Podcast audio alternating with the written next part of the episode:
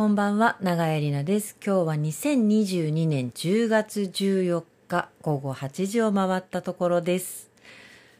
すっかり秋っぽくなって私は今日はセーターを着ておりますけれども皆様いかがお過ごしでしょうか？なんだかね、急に夏が終わってしまって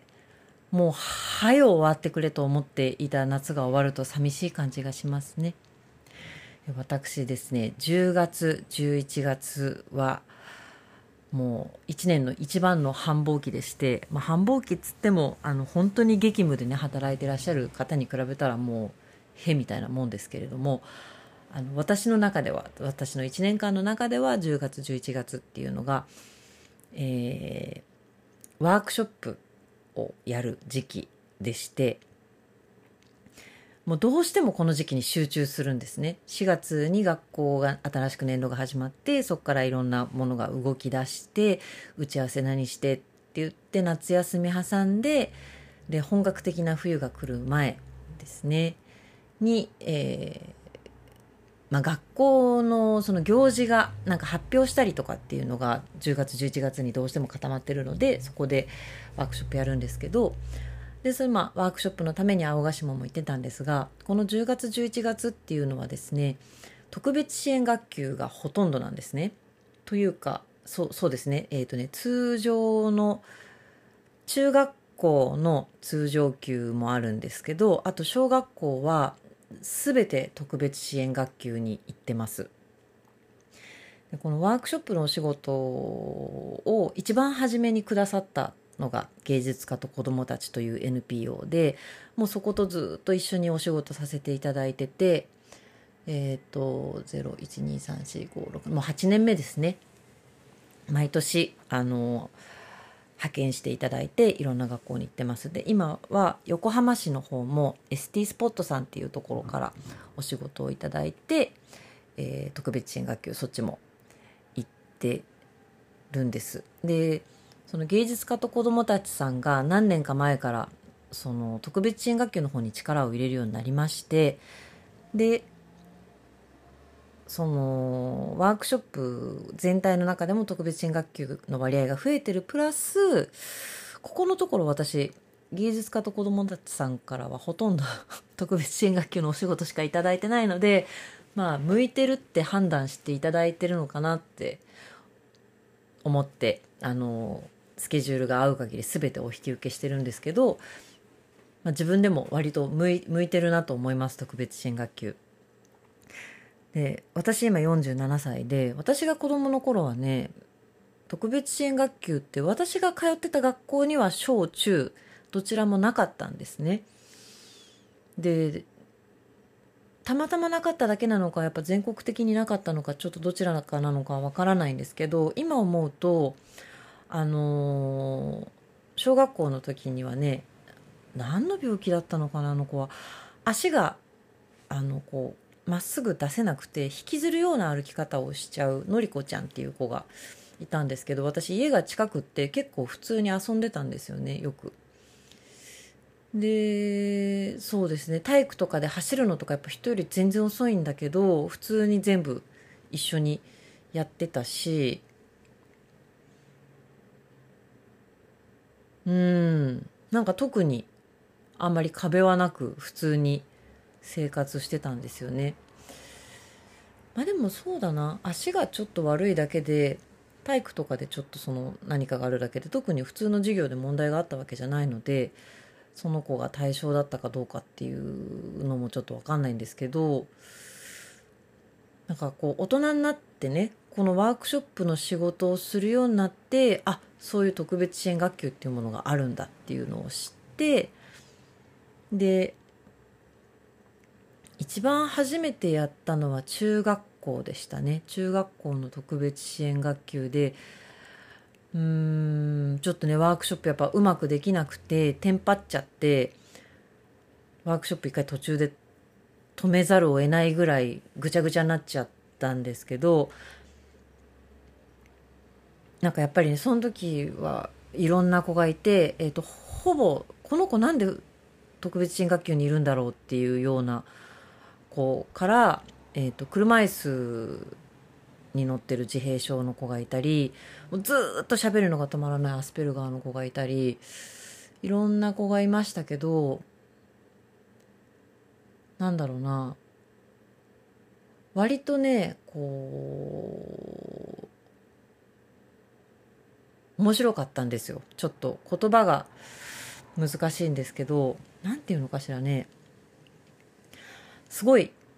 生だったんですよね。あの子供たちの反応とかがね。でいつも一緒に行ってる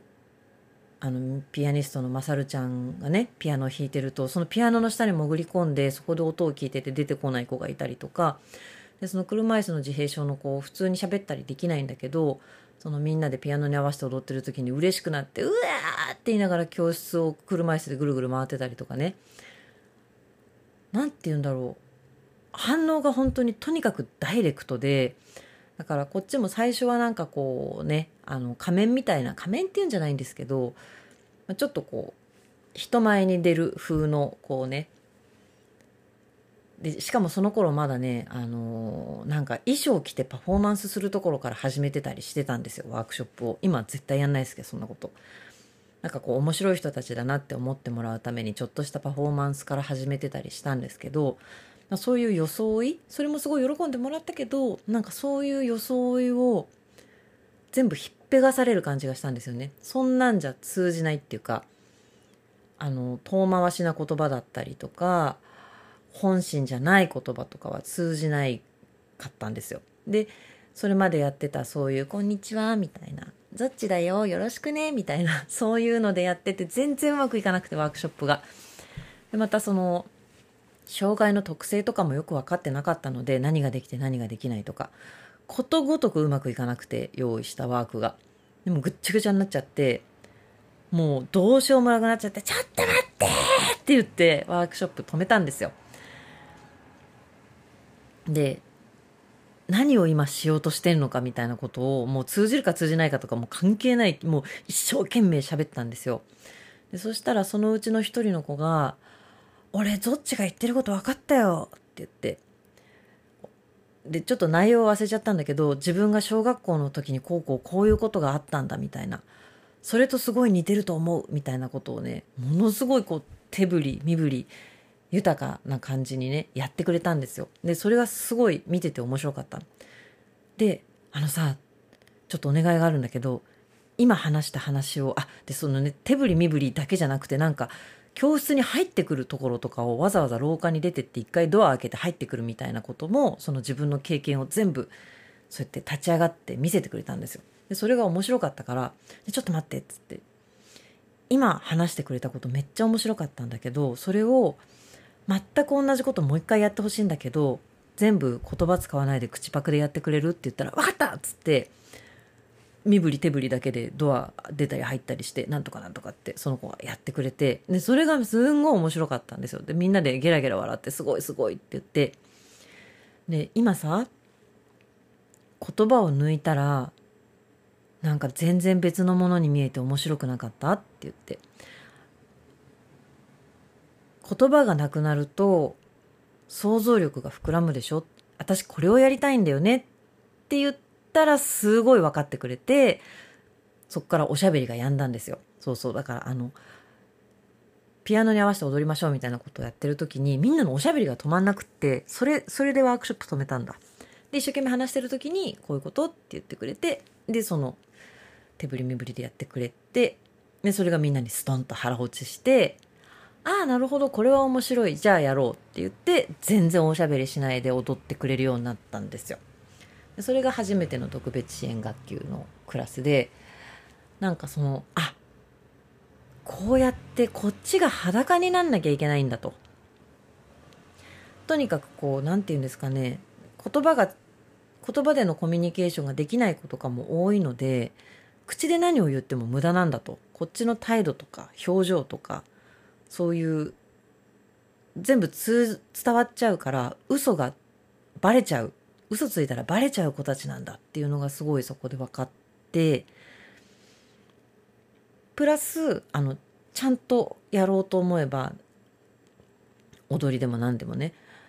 あの伝わるし言葉が使えなくってもやってることの面白さっていうのは伝わるんだなと思ってでそっからそれが何年前だろうなもう相当前ですけど、まあ、そっから随分いろんな学校に行かせてもらいましたけど今は私はね特別支援学級の方が楽だなって思うんですよ。なんかそのなんだろうなこっちも嘘つく必要がないしだからその子供たちみんな可愛いねみたいなことも全然しなくていいしあの子供たちの反応がダイレクトで分かりやすい飽きたのとかめちゃくちゃ分かりやすいからもう飽きたらデレーってなるしで普通級の5年生6年生とかだと、まあ、そういうのはあからさまに飽きたっていうのはね表に出さなかったりするしなんかやってみようってなった時もちょっと周りを気にして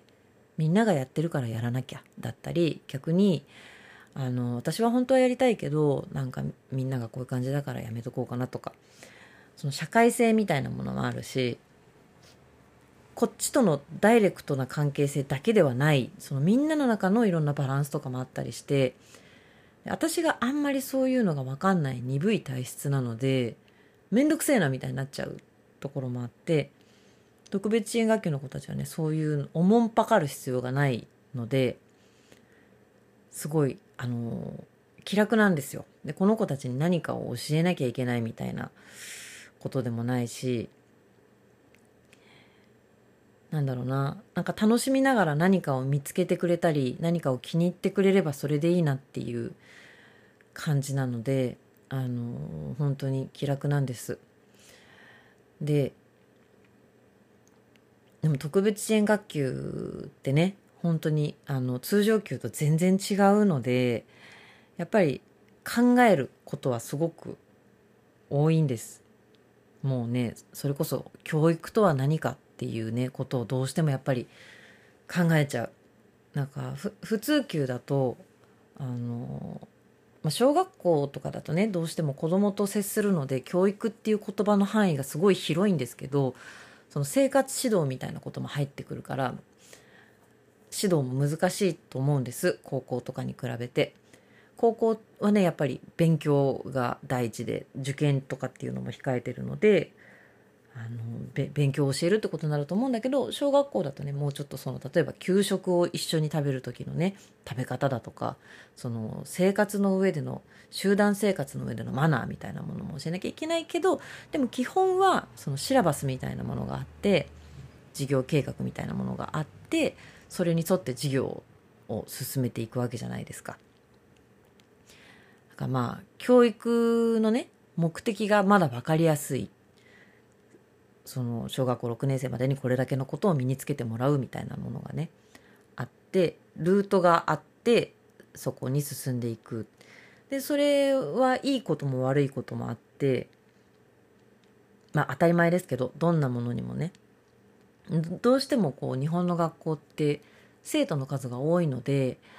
あの先生一人に対してね子供が30何人とかいるわけじゃないですか。いろんなところが見過ごされちゃうところもあるしそのやっぱりその人数をいっぺんに教えるってなるとある程度型にはめなきゃいけないところが出てくるわけですよ。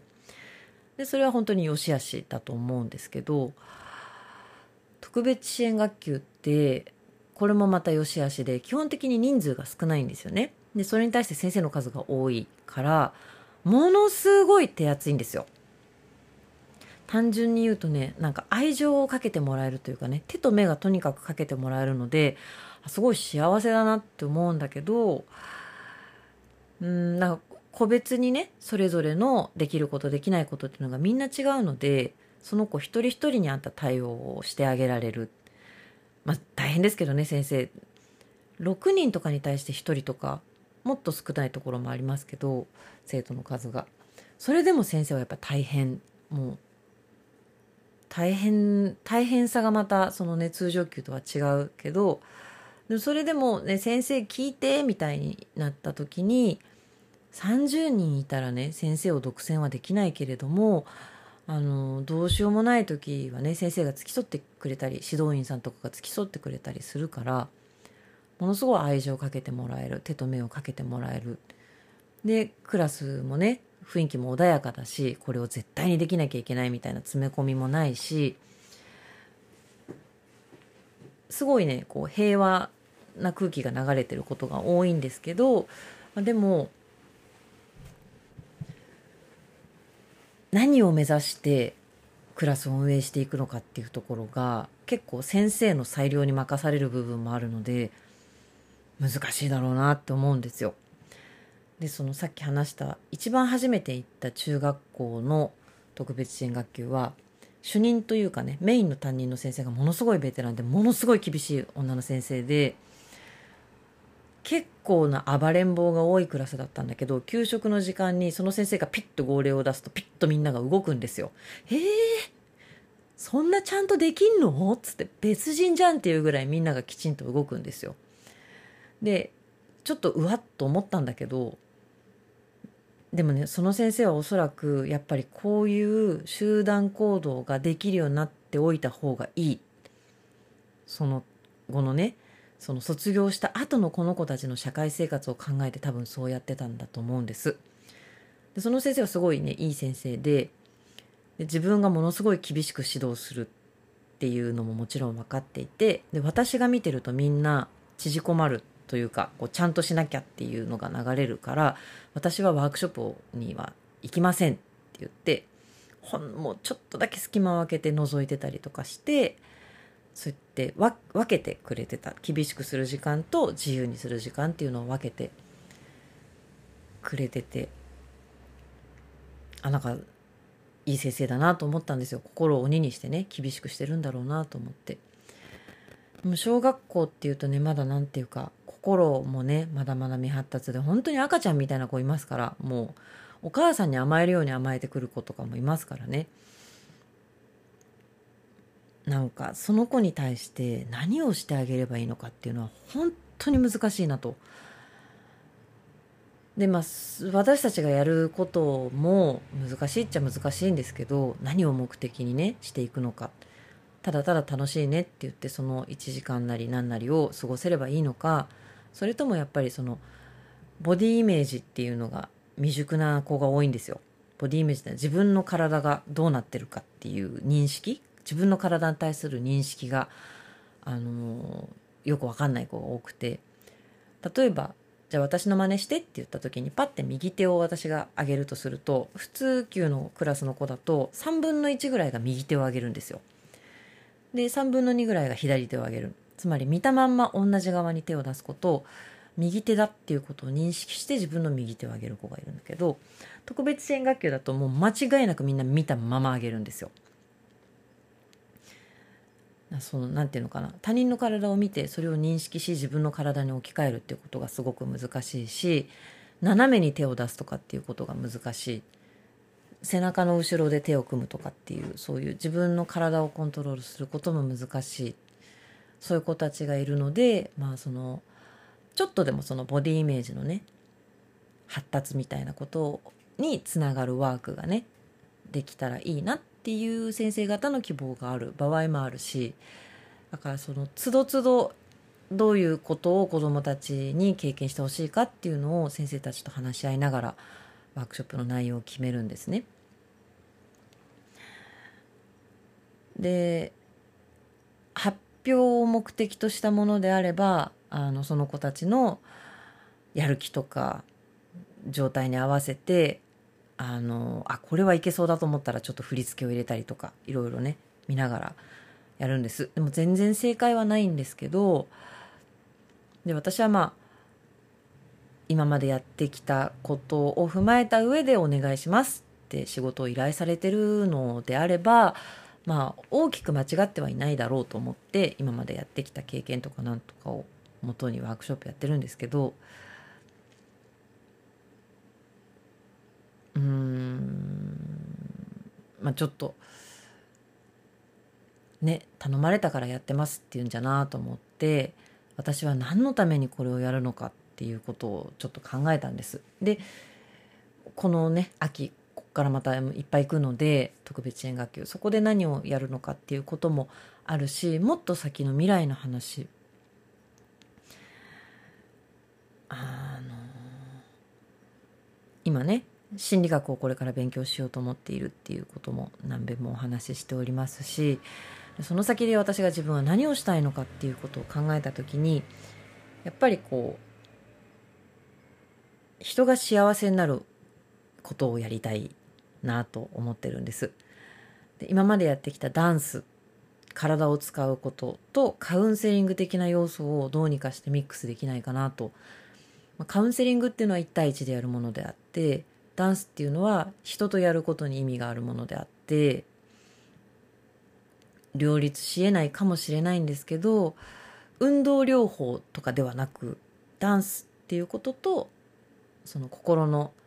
ケアみたいなねカウンセリングみたいなことをミックスできる領域に何かいけないかなと思ってその一助として心理学を勉強しようと思ってるんですけどじゃあそれを何でやるのかって言ったらなんかやっぱりもっと幸せに生きていくためにはどうしたらいいのかっていうことを私も含めて考えたいな考えるっていうか実践していきたいなっていうのがあるんです。でさらにじゃあどうしたら幸せなのかっていうことを自分もそうだし周りの人もそうだしその特別支援学級に通う子どもたちだけでなくそこで指導をしている先生たちの様子とかも見ていていろんな先生がいるんですよ。いろんな考え方のいろんな先生がいます。でその先生たちの幸せとかねいろんなことを考えた時に幸せって何かなってでしかも幸せにならなきゃいけないってことはないんですけど幸せな方がいいじゃないですか。誰だって。で自分は何のために生まれたのかとかこの先どうやって生きていけばいいんだろう。何のために生きていけばいいんだろうっていう疑問は、まあ、30ぐらいまでの間には誰しも一回は抱くでしょ？抱かない人もいるんですかね？邁進していらっしゃって全然そんなことを考える暇がないっていう方がもしいたとしたらそれはとても幸せだと思うんですけど私は何度も考えました。何のために生きるのかっていうね。答えが欲しいわけじゃなくてやっぱりこの先ずっと生きていく上で指針が欲しいなっていう思いもありましたし人はなぜ生きるのかっていうのはもうでもねもう大昔から人間が繰り返し繰り返し考えてきたことでありでそういういろんな本とかを読んだりする中でまあこれは仏教から借りてきた考え方ですけどまあ単純に言うと人が生きるのは何のためかって言ったら幸せになるためであるって考えるのが一番いいなって今のところは思ってるんですよね。なぜ生まれたのかっていうのはもう考えてもしょうがない。それはねお父さんとお母さんがあの営みを行ったから生まれたんです私たちはね。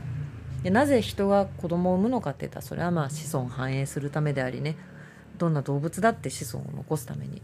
生きてるところはありますからなぜ生まれたのかについては考えてもしょうがない。けど決して短くはない人生をずっと生きていかなきゃいけないってなった時に何のためにとかってね考えないで済むのが一番いいんだけど考えてしまった時に幸せになるためだよっていうのが一番こうあの、ま、迷わないで済むっていうかねああそうかって簡単に言いやすいところがあると思うんです。でじゃあ幸せになるためにめっちゃ努力して苦労して血を吐くような思いをしなきゃいけないのかったらそうじゃない。幸せになるためじゃなくて幸せであるために生きるっていうのがいいなと思ってるんです。でまあ私はなんかあの何べんも言ってますけど異常に精神がタフでしてタフっていうか鈍いので落ち込んじゃって動けないとかご飯が喉を通らないとかいうことが基本的にないんですね。もういろんなことがもうはあってなっちゃって何ももう食べる気が起きないとかいうことはね365日の間で1日もありません毎日ご飯は美味しいですその悩みすぎて眠れないとかいうことも基本的にないですしこういろいろ体も丈夫だしこのいろいろ恵まれた状態で特にやりたいこともないのであればこのタフさはその弱ってる人を手助けするために使うのがいいんじゃないかなと思ってるんです。でこれもう本当に毎回そうですけど私が考えたことを整理するために話をさせていただいてるのを皆さんに聞いていただいてるという大変ありがたい時間でございます。皆さん聞いてくれてありがとうございます。本当に。でちょっと結論をあの長くしてしまったんですが前前置きが長くなってしまったんですがじゃ幸せであるというのはどういうことかっていうことを考えた時に例えばお金があること仕事があることとかそういうことっていうのは直結はしないと思うんです。幸せね。それはどちらかというと不安を取り除く要素だと思うんですよね。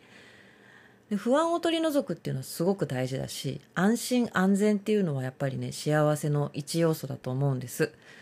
で安心と安全を感じられるためにはまあその手段っていうのはねお家があることもそうだしうん世の中が平和であることもそうだしで明日への不安っていうのがねなるべくない方がいい。でも明日への不安を、ね、消すって多分無理だと思うんですよ。だってねあのー、わかんないですよ。もう北朝鮮はバンバンミサイルを撃ってくるし残念なことにこう通り魔的なね、あのー、犯罪っていうのもなくなりませんし何か事故に遭うかもしれないし不安に思うと思えば不安に思える要素なんていくらでもあるので不安をなくすっていうことはちょっと難しいと思うんですけど安全や安心を感じやすい状況を作るっていうことですよね。で不安でないってことと安心安全っていうのは必ずしもイコールではないですよね。でお金があれば安心つったってそのお金はなんかでバーンって一夜にしてなくなることとかだってあるわけなので一定以上のお金があることが即安心ともまた言い切れないと思うんですよね。でも絶対的な安心感って何かって言ったらやっぱりちっちゃい子供がねお母さんと一緒にいることとかってもう何よりの安心安全じゃないですか。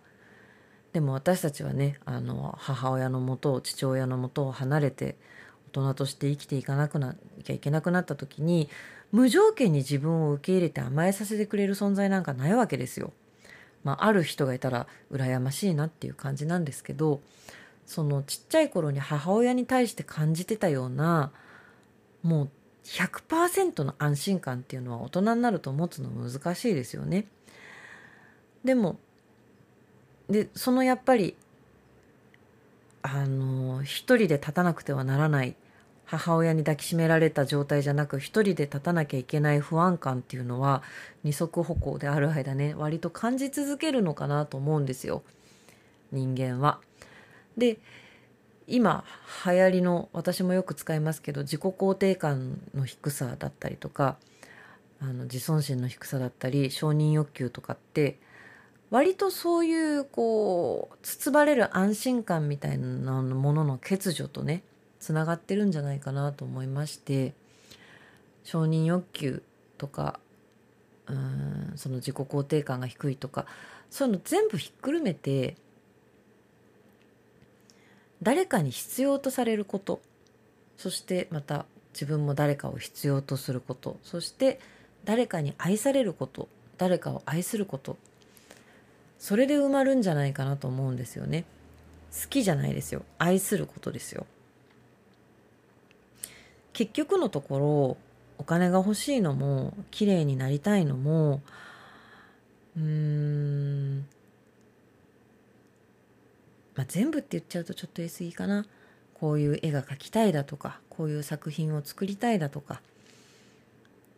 その先にある本当に欲しいものっていうのは、達成感だったりとか何らか自分が満たされることじゃないですか。もうそれってどんなものであれ音楽であれ文学であれ仕事で売り上げを上げることであれ何らか自分が達成したいっていうのって全くの一人で達成できることってないと思うんですよ。そのえー、っと作り上げることは一人でできるかもしれないけどそれを見てくれる人買ってくれる人読んでくれる人そういう他者がいなければ自分の達成感っていうのは完全には満たされないと思うんですよね。でそういうのも含めて人間として本当に幸せになるために必要なことっていうのは誰かに必要とされること。そして誰かを自分も必要とすること。でその人に愛されること。そして自分も誰かを愛すること。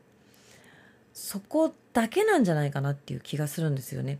むしろそこさえあればあとはどんな状態でも結構生きていけると思うんですよ逆に言うとお金があろうが仕事がうまくいこうがいいものが作れようが美味しいものが食べられようが海外旅行で楽しい思いをしようが何をしようが誰からも愛されることもなく誰からも必要とされることがなかったら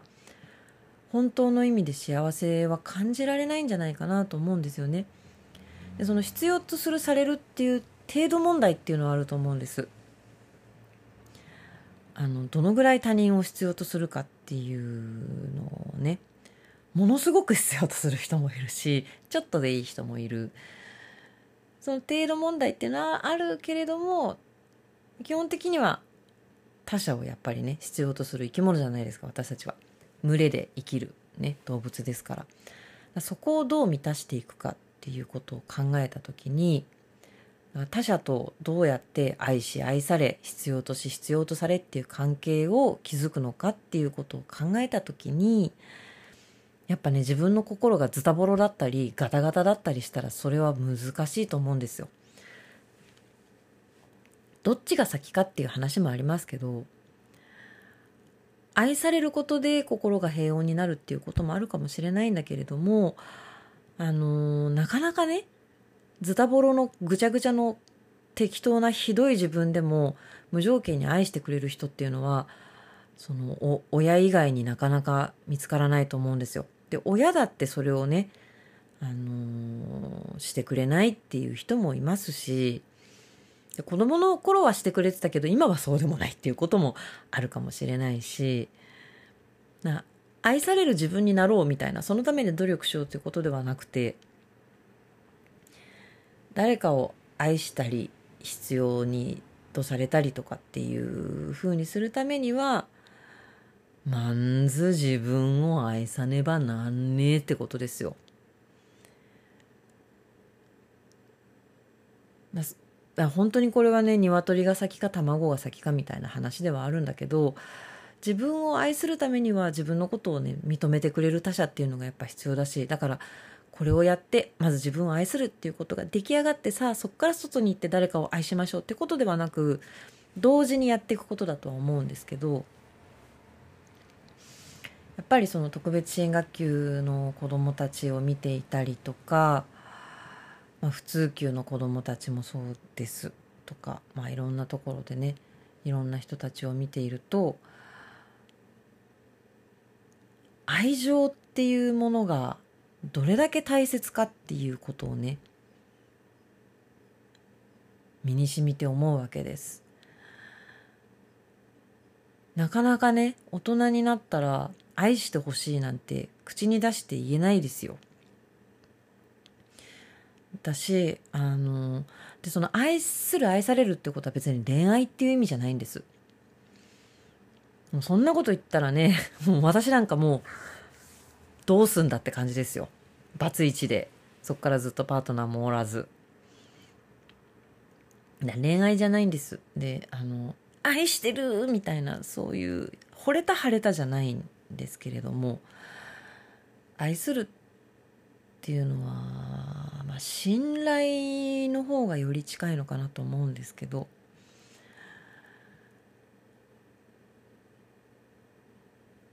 でやっぱそのね自分自身を愛したり信頼していたりしなければ他人の愛情って結構ね受け取れないと思うんですよね。だからそのねこう心の問題とかっていうことを考える時に本当にねなんか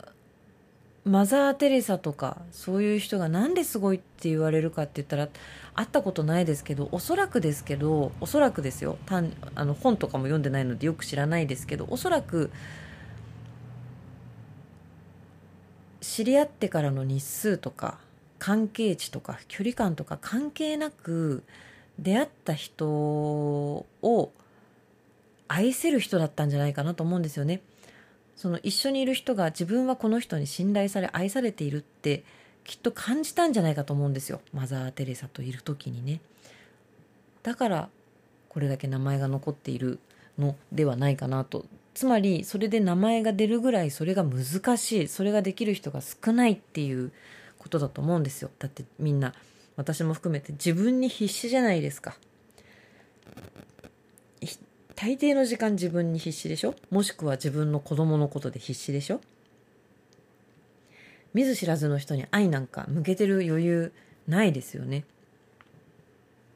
ちょっと大きいことを言いますけど子供もいない今のとこ親も元気面倒見なきゃいけないのは小鳥だけっていうそんでもって元気あのタフ病気も怪我もしない心も折れないタフな私はそれを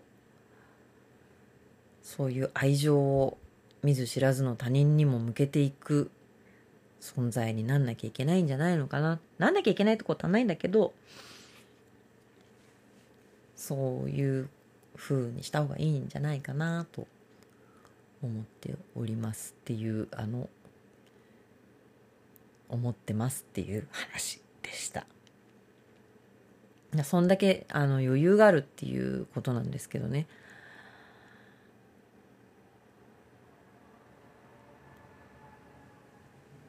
あのー、なんでしょう。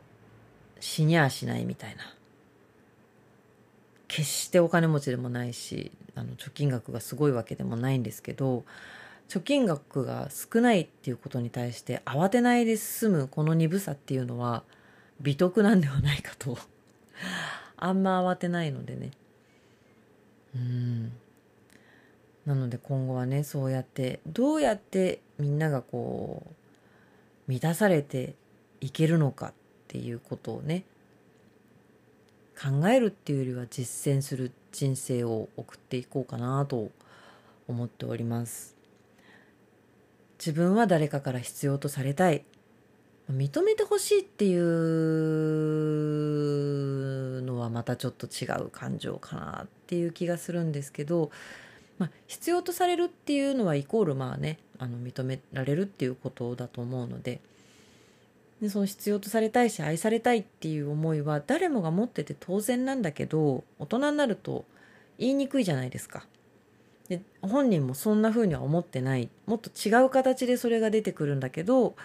まあ、それが満たされないとあの歪んでっちゃうんだと思うんですよね。で自分が満たされてない時って満たされた他人を見るの嫌じゃないですか。なんかすごい他人はすごい自分に持ってないものを持ってるように見えたりね持ってるように見える人を妬ましく思ったりとかするでしょう。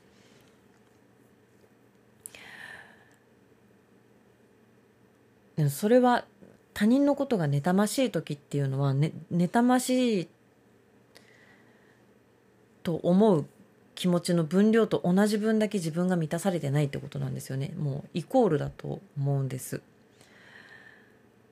んで誰かに認めてほしい認めてほしい誰かに褒めてほしいっていう気持ちもやっぱりその自分の心の欠乏のサイズだと思うんですよね。でそれが悪いとは言ってません。あの全然悪くないですよ。ね、私はあのもう自分がね表に出て踊ることに興味がなくなっちゃったんですけれどもそれはその良くも悪くもその欠乏感が埋まっちゃったからなんですよね。埋まってきちゃった。どうしても誰かに見てほしい認めてほしい足りない足りないって思う気持ちがなくなるとそういう表現活動が私の場合はねそうでない人もたくさんいると思うんですけど表現なぜ表現するのかっていう理由はねみんな人それぞれなので欠乏感を埋めるためだけではもちろんないと思う。もうそんなんじゃなくて衝動が止まらないっていう人ももちろんいると思うしやっぱりその衝動が止まらないっていうその衝動で何かを作り続けられる人が本物のアーティストだって思ってる部分がね私にもちょっとありまして。私にはそういう衝動はちょっとない。うん。多分元からないです。元からないんだけどやっぱり何か足りないっていう私の場合はその欠乏タイプですね。何かが足りない何かが足りない。もっとやらなきゃもっとやりたい。もっと見てほしい。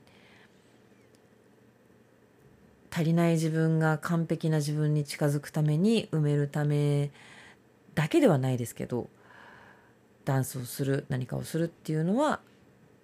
それのエンジンはその欠乏感足りない足りなさとか不安とかをこ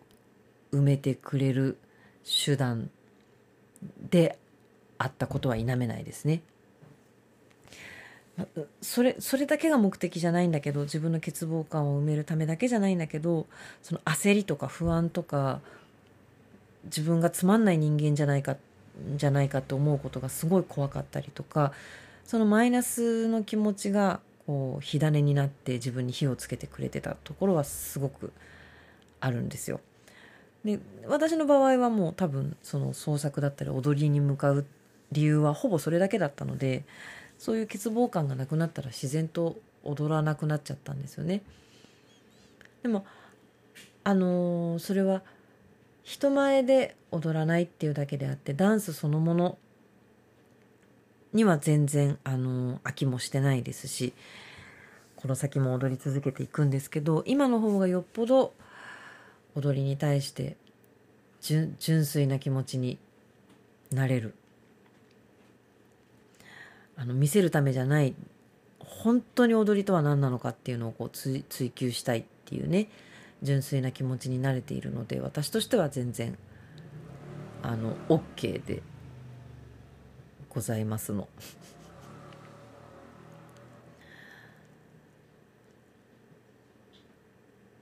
で誰もが、あのその欠乏感を満たすところを目指すべきだとも思ってませんしそのなんだろうな埋めようと思って埋まるもんでもないと思うし完全に満たされて丸になることがいいとも限らない。それはあの「僕を探しに」っていうあの有名な絵本があるのご存知の方も多いと思うんですけどあのパックマンみたいな丸の中にケーキの一かけらがピザとかのこうワンピース分抜けちゃったような口がパクッと開いてる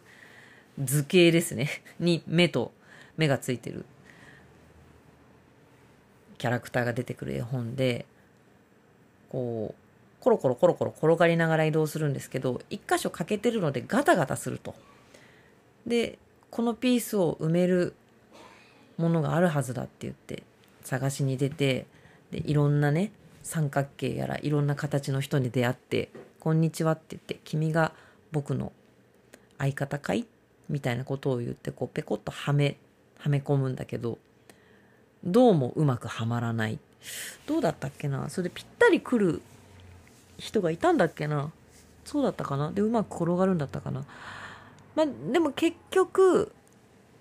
やっぱり元のままでいいや。っ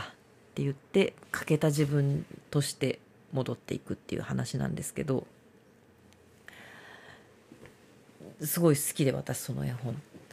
大人になってから知って買って読んだんですけど。でもあの満たされるっていうのはその欠けたところをきれいに埋めて全くこう隙のない自分になるっていうことではなくて欠けた状態ごと丸ごと愛するってことですね自分をね。そういう状態の自分を。こんな偉そうに言ってますけどそんな難しいことを自分でできてるわけじゃないんですよ。もうくっそしょうもねえ人間だなってあの大体8割の時間は自分のことをそう思ってますので。しょうもねえ人間なんですけど本当にクソとかつけたくなるぐらいしょうもねえ人間なんですけどまあでも頑張って努力して変えられる部分は変えたいしこれまでも変えてきたけどなんか変えようのないしょうもない部分っていうのがあるんですよ。なんかもうそのしょうもない自分欠けた自分を否定しちゃうと本当にそのねピース探しの旅は終わらないのでしょうもねえなって言いながらも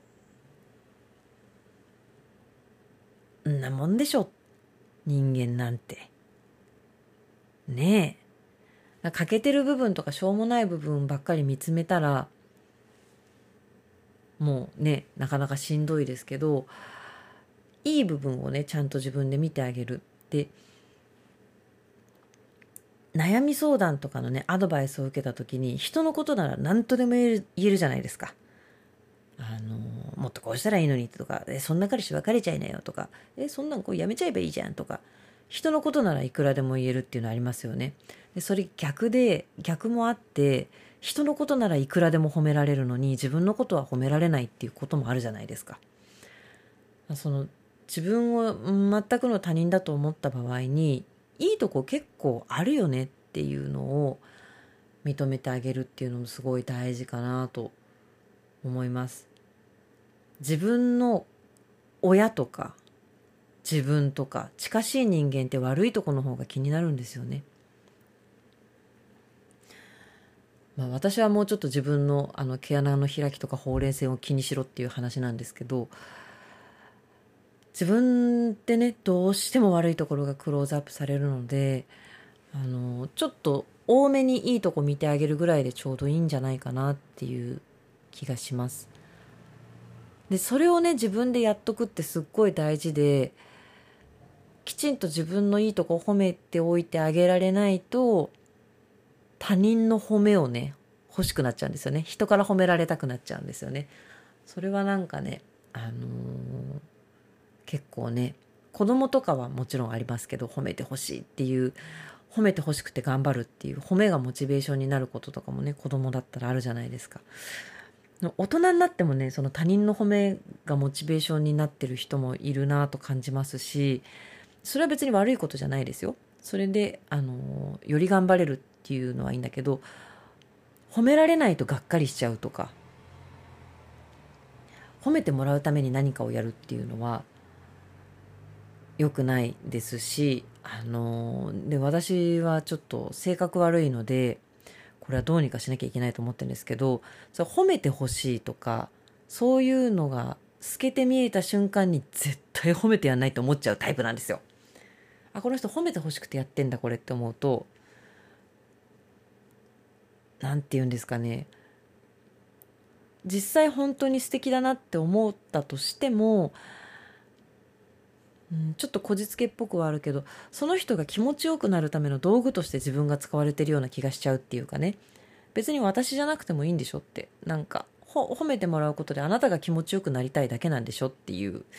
なんで私がそこを埋めてあげなきゃいけないのみたいなめちゃくちゃ意地悪な気持ちになるですよ。褒めっていうのは自然に生まれるものだからちょうだいって言われるとえなんでって。いやいやいやいやいやいやいや、あげないよ。何よ、そんなに褒め欲しいんだったら100円ちょうだいみたいなね、そう、そういう意地悪な気持ちになるんですよ。この辺が私の未熟なところでございます。ちょっとそういうね、褒めてほしいんだな、みたいなのにね、好かれたいんだな、この人。褒めてほしいんだな、みたいなのにちょっと敏感になっちゃって、そういうのを感じると、そういうのがなければ、だからこう本当に難しいとこで褒めてほしいって思ってなければ褒められるし、好きになってほしいって思ってなければ好きになれるのに、好きになってって言われると、え、やだって 言いたくなっちゃうものじゃないですか？だからその褒めてほしい好きになってほしいっていう気持ちを捨てれば捨てるほど人からは好きになってもらえるし褒めてもらえると思うんですけどでも当人は捨ててるので褒められても好きになられても特に響かないっていうね。矛盾矛盾というか商業無常私はそういうちょっと褒めもあの好かれることも必要ないなっていう風になってきちゃってこれはあんまりいいことではないんじゃないか。そのマイナスを感じないっていうのはあんまりいいことではないんじゃないかなと思いつつまあでもそうなっちゃったんでしょうがないなっていうところで今おります。あの褒めてほしいっていう気持ちは全然ないですけどきちんとやることやっていい成果を出したものに対して正当な評価が欲しいっていう気持ちはありますよ。でもそれと褒めってちょっとまた違うじゃないですか。仕事に対する正当な評価はあの対価として受け取りたいっていうねおお金が欲しいって意味じゃなくてきちんとした評価。それが言葉でもいい態度でもいいんですけどそれは欲しいけど褒めは別に必要ないっていう。それは褒めと評価は別物なんですよね。というふうに最近思っております。このないじゃった精神状態っていうのがいいのかどうか分かんないんですけどいろんなことにあんまりこう気持ちをぶらされない状態じゃないと気持ちがぶれちゃう人の手伝いや助けにはなれないんじゃないかなと思っております。ということでブレてる人を助けたい。と思っている47歳の秋でございます。なんでそういうことをね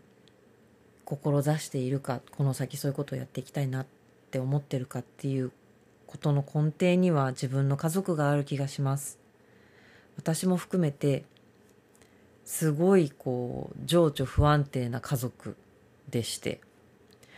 兄だけはなぜか異常に安定してるんですけど父も母もおじいちゃんは安定してたな。母方の一緒に住んでた母方のおじいちゃんは安定してましたけど一緒に住んでたおばあちゃんはもうとんでもない暴れん坊で暴れん坊なんていう可愛いものではなく80過ぎてから境界性人格障害っていう診断をいただいて投薬治療してましたけどとにかく情緒がぐちゃぐちゃの家で育ったんです。で両親に関しては未だに情緒が乱れてます。でそういうのってそれこそ昔は特別支援学級っていうのがなかったみたいに精神論で語られてきた部分ってあるんですけどもっと本当は効率的にっていうと言葉が悪いんだけどなんかできることがあるんじゃないかと。私が今一番幸せになってほしいのは私の両親です。そのためにできることは何かないだろうかと。で私がそういうじゃあ例えばカウンセリングの技術を身につけたとして両親のためにそれをや使ってあげられるのかって言ったらそれはどうか分かんないんだけど直接的に両親を助けることができないにしても両親とはまたちょっと別のね付き合い方を今後していきたいと思うんですけど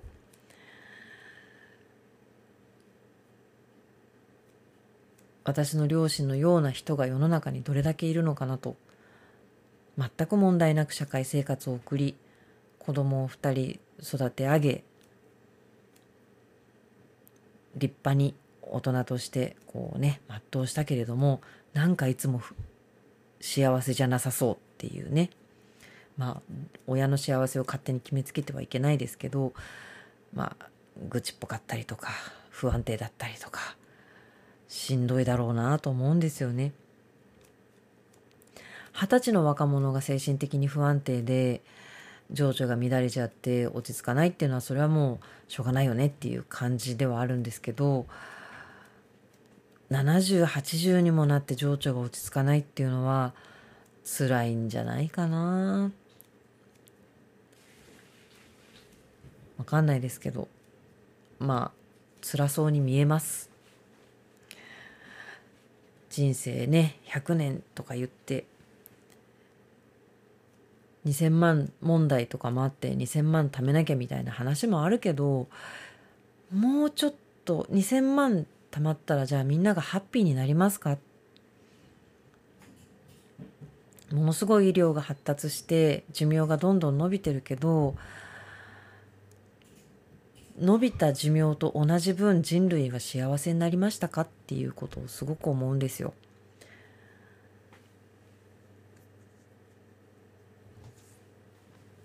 これからね長い人生をみんなが迎えることになった時にどうやって幸せに生きていくのかっていうのは日本の経済なんとかしなきゃっていうのと同じぐらい大問題だと思っていてそうそうそれをなんとかしたいっていうのはちょっと問題が大きいですけどそれをみんなで考えていきたいなと思っております。ということでまたあのあまりためにならない話で申し訳ございませんが障害がある子供とかね。障害とまではいかないけれど情緒や精神に問題がある。と自分で感じる人は山ほどいると思うんですよ。そういうのを人に言えない。例えば自分がうつを患っているっていうことを人に言いづらいとかもうそういうのやめようっていううつで困ってるとかって普通にみんなが言い合えるような世の中になったらうつになる人も減ると思うんですよね。なんかそういう環境をちょっと自分の周りからでも作っていきたいなと思っています。ということでこれを聞いている方でもしですねなんかしんどいなとかって思ってることがあったらあのメールでも LINE でも何かどうぞお気軽にご連絡くださいということでしたそういうのも受け止められるようにより健やかな 体と心を養っていこうと思います。ということでこれを聞いている皆さんが次の1週間も心も体も健やかに過ごせることを願っております。来週もまた健やかな状態で お話を聞いていただけますことをそれではまた。